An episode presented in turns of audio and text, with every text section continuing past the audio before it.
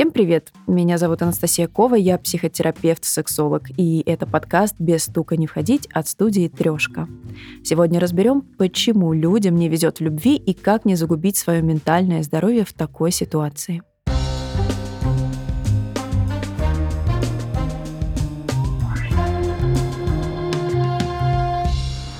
Случается так, что опыт отношений становится неприятным или даже травмирующим. Многие хоть раз сталкивались с разбитым сердцем или неоправданными желаниями. И, конечно, после такого не всегда получается быстро встать на ноги и открыться новому партнеру. Некоторые проводят месяцы или даже годы в одиночестве и не могут найти подходящую пару. Среди главных проблем в этом периоде это избегание и самообвинение. Если вас посещают мысли «я никогда не найду вторую половину» или «отношения – это трудно», то, возможно, вы неосознанно пытаетесь отдалить себя от того, что вам снова разобьют сердце. Или другая опасная ситуация. Вы начинаете винить себя, будто все было хорошо и благополучные отношения распались именно из-за вас. Кроме того, есть люди, у которых и вовсе никогда не было отношений, и несмотря на активный поиск, у них ничего не получается. Важно понимать, что хотеть любви, заботы и здоровых отношений – это абсолютно нормально, но все равно не всем с этим везет, и кто-то долгое время остается одиноким. Одиночество – это феномен, который до конца не изучен, и разумно тоже сразу сказать о том, что у человека есть желание. Психотерапевт Антонина Плаксиенко. Если у человека есть желание э, быть в отношениях, развивать их, он это делает. Если у него желание быть в одиночестве, он в этом одиночестве. Но проблема в том, что есть люди, которые страдают от своего одиночества – Дело в том, что психика наша работает так, что она ищет какие-то знакомые а, ситуации. Клинический психолог Максим Лазарев. Она ленивый достаточно конструкт, и если мы в детском возрасте, понятное дело, что отношений романтических у нас там не было, но если нас оставляли одних эмоционально в первую очередь, не давали нам достаточно заботы, любви и поддержки, или мы видели ролевую модель мамы, которая не могла никак включиться в какие-то нормальные отношения. Или мы видели ролевую модель семьи, которую мы не хотим видеть, там постоянные ссоры, какие-нибудь крики, избиения. А, психика говорит, так, вот, вот у нас было так, мы это знаем, поэтому так мы и будем, в общем-то, делать. Ну, если совсем огрублять, конечно же. И в конечном итоге есть три основных таких проявления, да, почему я не вступаю в отношения внешних проявлений. Я их либо избегаю, прям вот в чистом виде избегаю, придумываю себе, как-то рационализирую, почему я их избегаю. Я говорю себе о том, что нормальные отношения не построить, что я вообще э, не хочу меняться для кого-то, что я не хочу ничем жертвовать. Либо я веду себя в этих отношениях так, что меня посылают, например, да, такая как бы гиперкомпенсация того, что вот я боюсь их, и я, я сам буду всем, всем вред приносить. И со мной в конечном итоге расстаются. Либо третье, я просто ну, отношусь к себе, как сейчас модно говорить, да, в таком состоянии жертвы нахожусь, хотя это, конечно, не состояние жертвы, но я как бы понимаю, что ну что, куда я, какой, вот какие я смогу построить отношения, я не смогу, ну ладно, буду один. Важно понимать, что это бессознательный выбор человека, это автоматические реакции, которые как бы, а, с одной стороны, меня уберегают от каких-то сложностей, а в конечном итоге на самом деле приводят меня к тому, а, что я не получаю то, что мне нужно. От того, как относились к самому ребенку и ну, в какого взрослого он превратился. Если э, его самооценка, ну скажем так, неадекватная, нестабильная, все время плавает, да, то я классный. Вот, например, на меня посмотрела какая-то девушка, подмигнула мне, ну все, я там, значит, альфа-самец, все классно, все здорово. А вот э, эта девушка мне не ответила на сообщение, ну, я там просто вот говна кусок, я ничего не стою, на меня даже посмотреть нельзя, э, меня все ненавидят. Если вот у меня такая самооценка, вероятнее всего, в детстве так ко мне относились. Да, то, как я отношусь к себе, как я уже говорил, часто формируется в детском возрасте. И это точно один из факторов того, ну, удастся ли мне ну, скажем так, не удастся, а смогу ли я а, выстроить адаптивные, нормальные, функциональные взаимоотношения. Потому что если я себя буду все время, ну, к себе негативно относиться, или меня будет шатать, и то я классный, то я там ничтожество полное, то, вероятнее всего, это тоже может привести меня к одиночеству. Либо я не смогу просто подойти к возможной партнерше, а, либо я к ней буду относиться не очень хорошо в какие-то моменты. Да, поэтому внешние ролевые модели, а, то, какие отношения я наблюдал у своих родителей или у других значимых взрослых, И то отношение, которое формировалось в детстве ко мне самому а, и сформированное проявляется во взрослом возрасте. И есть третий, конечно же, момент. Помимо того, какими я вижу ролевые модели, я еще выборочно могу усваивать то или иное поведение окружающих. Ну, например, если мой папа прыгал на голове у моей мамы ногами, а, и там, вместо того, чтобы испугаться этого и забиться, и вообще ни с кем не строить никакие отношения, я сам, к сожалению, могу перенять эту ролевую модель и начать, если не физически, то эмоционально проявлять какое-то насилие в сторону женщины. Если, дай бог, мне будут попадаться нормальные женщины, они со мной строить отношения не будут. Мы можем быть без отношений какой-то период, мы должны спокойно к этому относиться, уметь выносить этот период. Семейный психолог и сексолог Ольга Царенко. То есть не впадать в драму, если отношений нет, это нормально, но при этом э, важно понимать, если долгий период нет совсем отношений, у меня нет желания их построить, то важно задать себе вопрос, почему?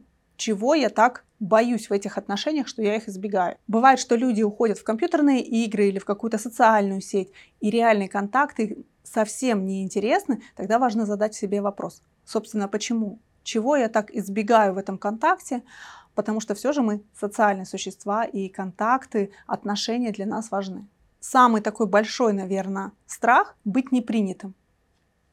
Я боюсь, что меня не примут таким, какой я есть, и тогда я буду избегать этих контактов, боясь потом потерять в последующем эти контакты. Глобально это отсутствие самоценности и уверенности в себе, что люди будут со мной общаться, дружить, а, выстраивать глубокие отношения, в том числе интимные. Если у меня есть страх, что меня не примут, тогда я просто не буду вступать в эти отношения для того, чтобы не испытывать ту боль, которую принесет мне расставание или отвержение.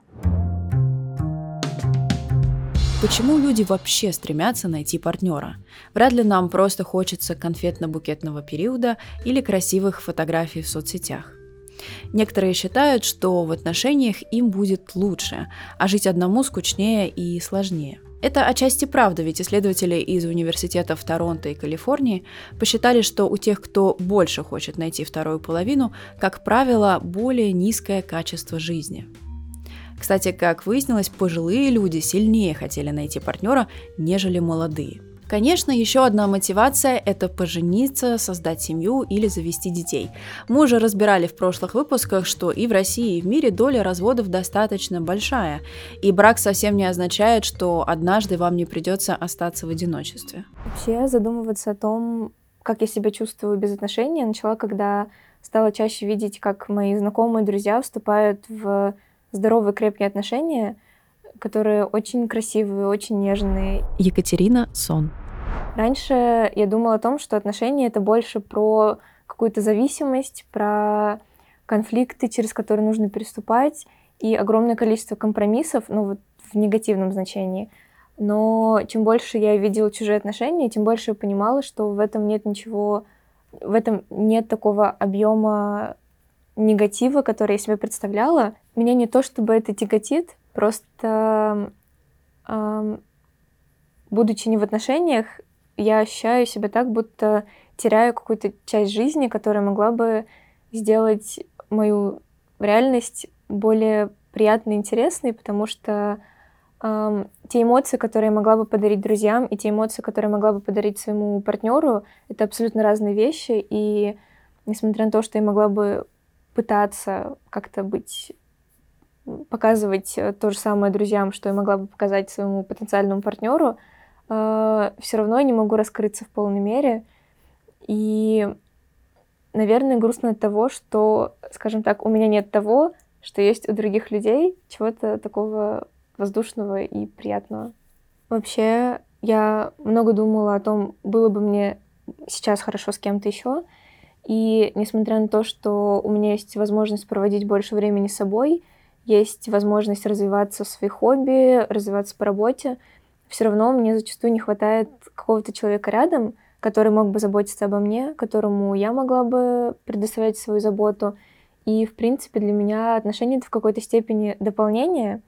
Э, в плане это человек, который дополняет меня. И в периоды, когда сейчас очень много происходит всего в жизни, не хватает кого-то рядом все-таки. Ну, судя по тому, как приходит человек в этот мир, он приходит в результате того, что мужчина и женщина соединяются, и вот появляется ребенок. То есть все равно ребенок приходит не сам в эту жизнь, а с участием определенных людей. И это уже заложено и в психике, и в генах. Даже если брать детей, которые воспитываются без родителей в детском доме, а, которые с рождения являются сиротами, все равно чувствуется вот эта нехватка. И, кстати говоря, э, очень часто люди, которые не знают полноценных семейных отношений, они страдают.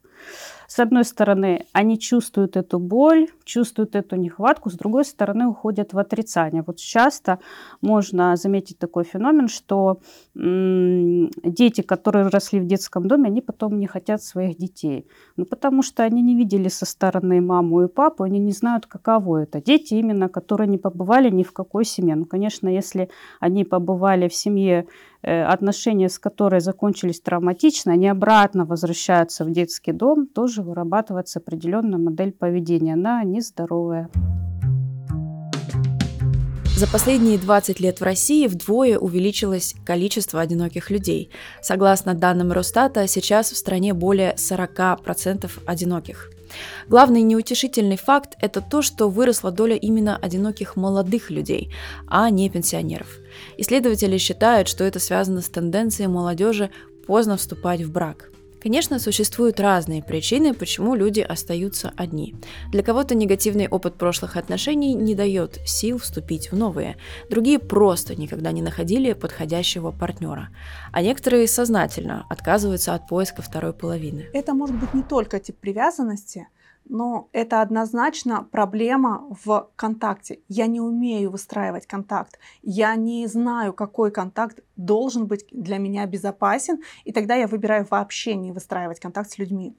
А, какой-то поверхностный контакт чаще всего есть, а потом, когда уходим в глубину, мы стараемся отдалиться от человека, от контакта для того, чтобы не чувствовать. Здесь важно понимать, первое, что со мной происходит в рамках чувств, что я чувствую, почему я сторонюсь этих чувств.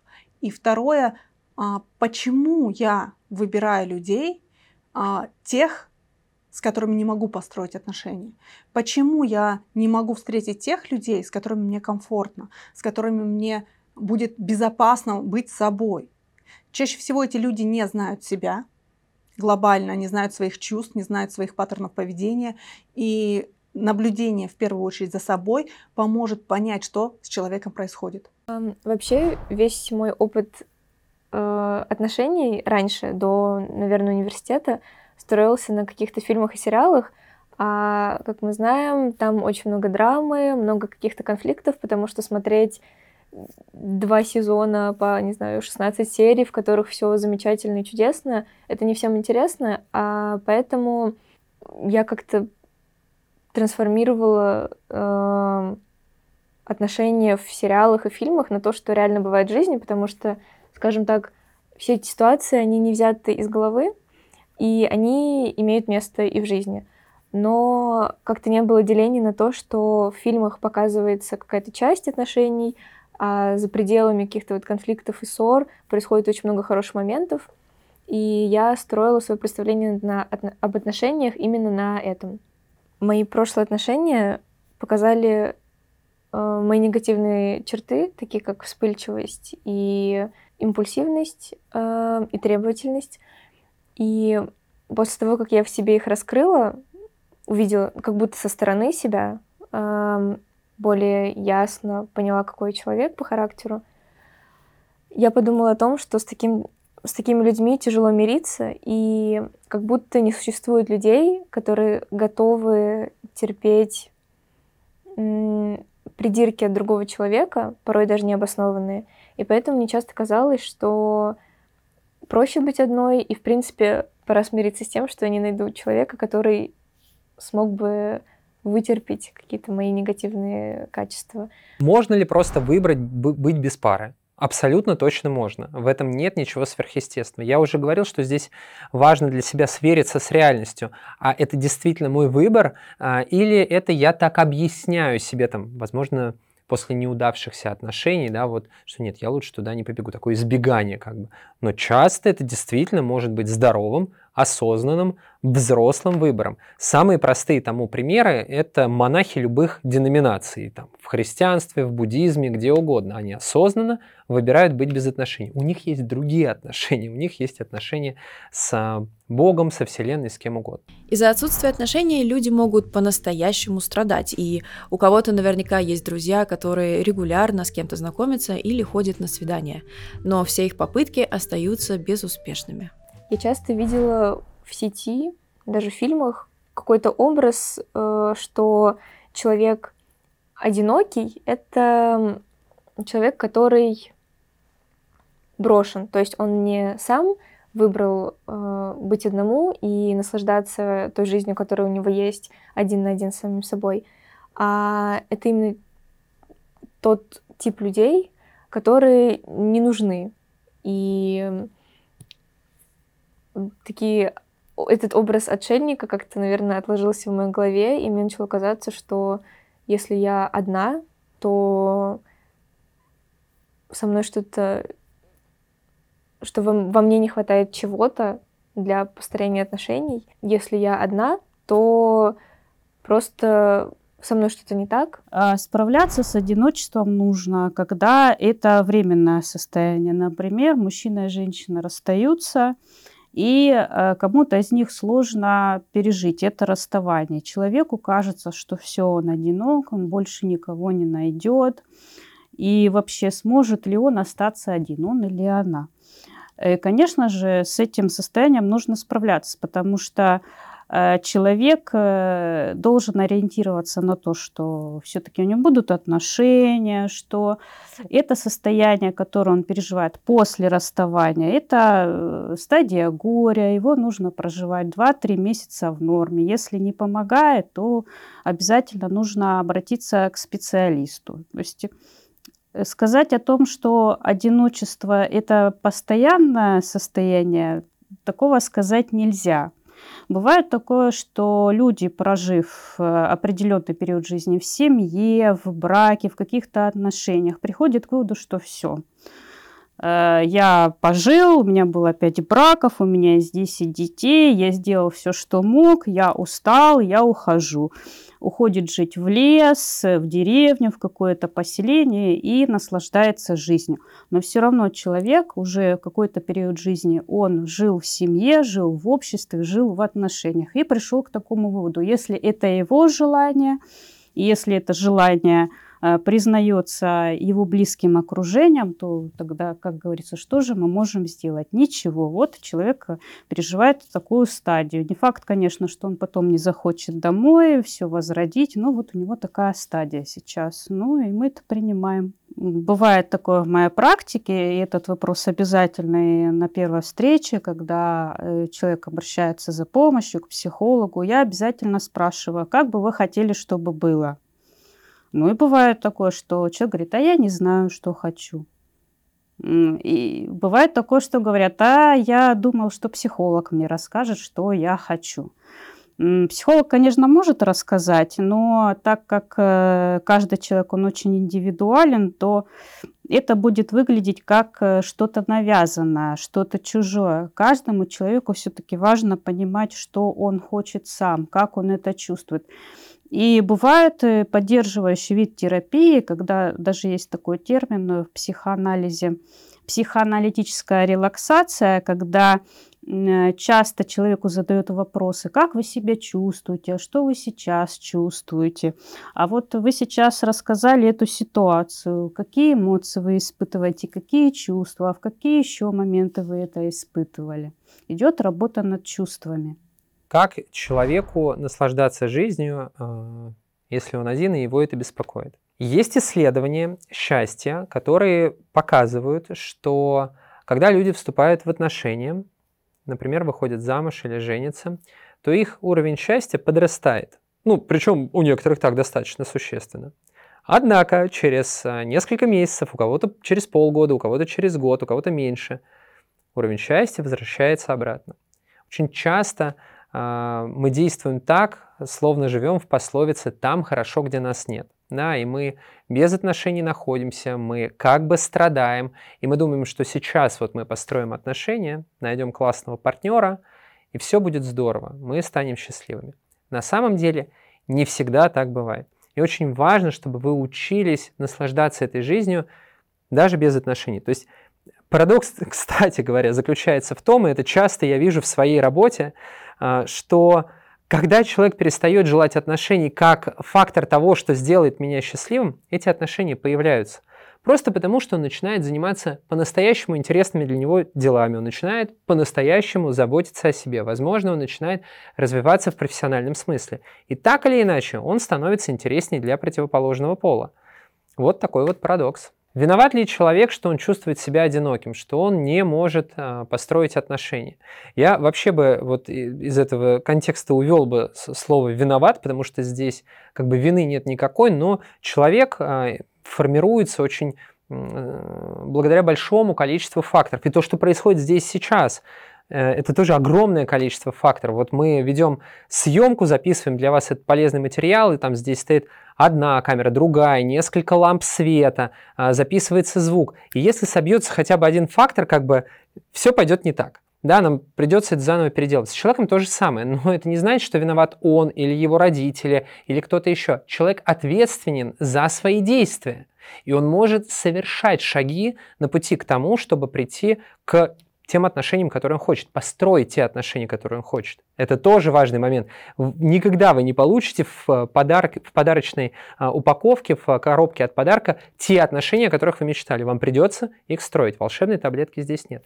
Но это абсолютно точно возможно. И если вы понимаете, что у вас нет этих отношений, вы пробовали много раз, у вас самостоятельно не получается – но опять же, пойдите к психологу, поработайте с ним, найдите те причины, которые вам, может быть, бессознательно не дают это сделать. Найдите те автоматические паттерны, которые вас уводят из этих отношений. Но точно, абсолютно говорить, что вы в этом виноваты, ну нельзя. Чтобы не думать о том, что без отношений как-то плохо, я обычно думаю о том, что у меня сейчас, смотрю на жизнь, которой я живу на данный момент, она в целом меня очень даже устраивает, потому что я многого могу добиться. Имею в виду, что у меня есть возможность развивать себя и тратить все свое время на саму себя. И я думаю, что я думаю зачастую о том, что будь у меня еще человек в жизни, половина моего времени уходила бы именно на него.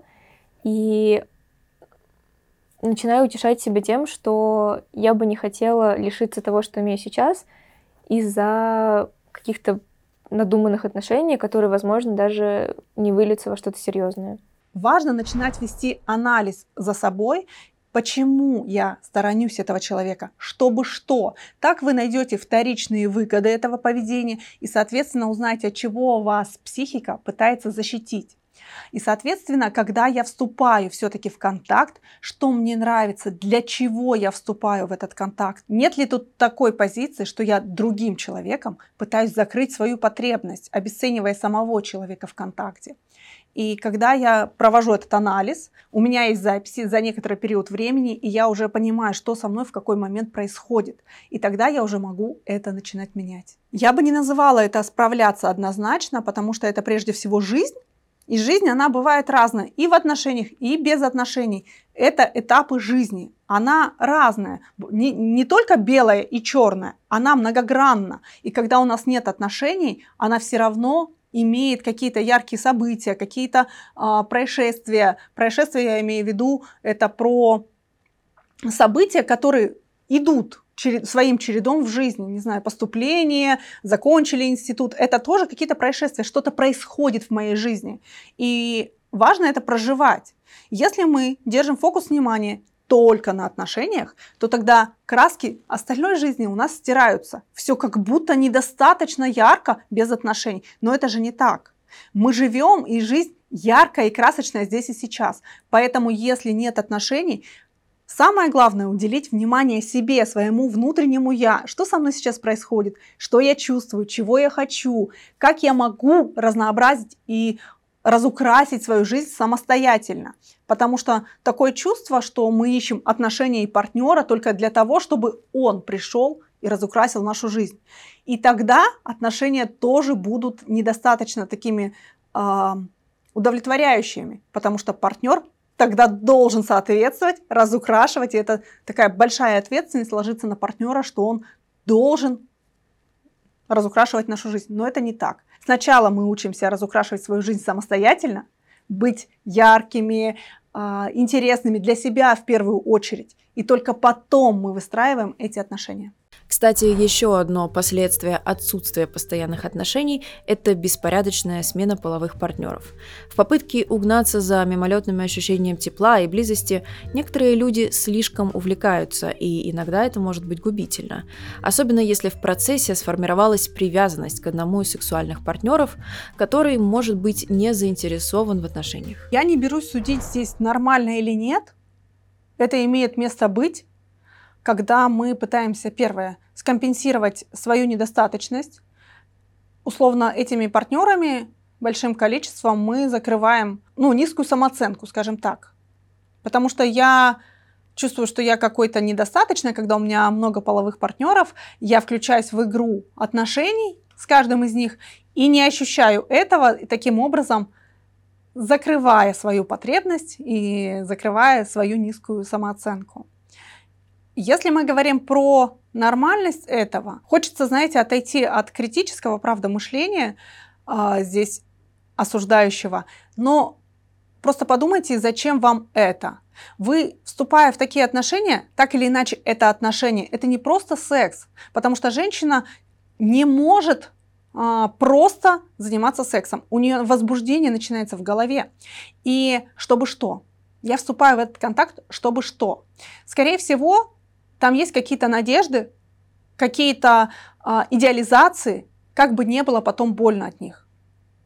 Поэтому, безусловно, это имеет место быть для компенсации, для регуляции своего психоэмоционального состояния, но есть и другие способы, и я хочу, чтобы люди об этом знали. Нет, эта ситуация психопатична. Я об этом чуть выше сказала. Промискуитет. Это называется беспорядочные связи. Человек просто вот плавает на поверхности, чтобы удовлетворить одну свою потребность, но не погружаться вглубь, чтобы не получить какую-то травму. То есть эротизация – это один из способов пережить травматизм. В общем, одиночество – это нормально. Главное не закапываться в себе, разобраться в своих чувствах и ожиданиях и понять, что иногда в одиночестве появляются и новые возможности. Не отрицайте ничего, просто исследуйте, просто пытайтесь туда посмотреть. Также с отношениями. Не получается, пробуйте. Каждый новый опыт построения отношений, вы оттуда все равно что-то берете. Не получается, да, но вы приобретаете опыт построения этих отношений. Вы приобретаете то, что вам точно не подходит. Вы приобретаете то, а как я хочу. И уже новые отношения, обратите внимание, крайне редко бывает, когда следующие отношения хуже предыдущих. Потому что мы уже на опыте строим новые отношения, которые становятся лучше. Пробуйте, неважно, работаете вы над собой, не работаете, просто выстраивайте эти отношения, исследуйте себя в этих отношениях, исследуйте партнеров.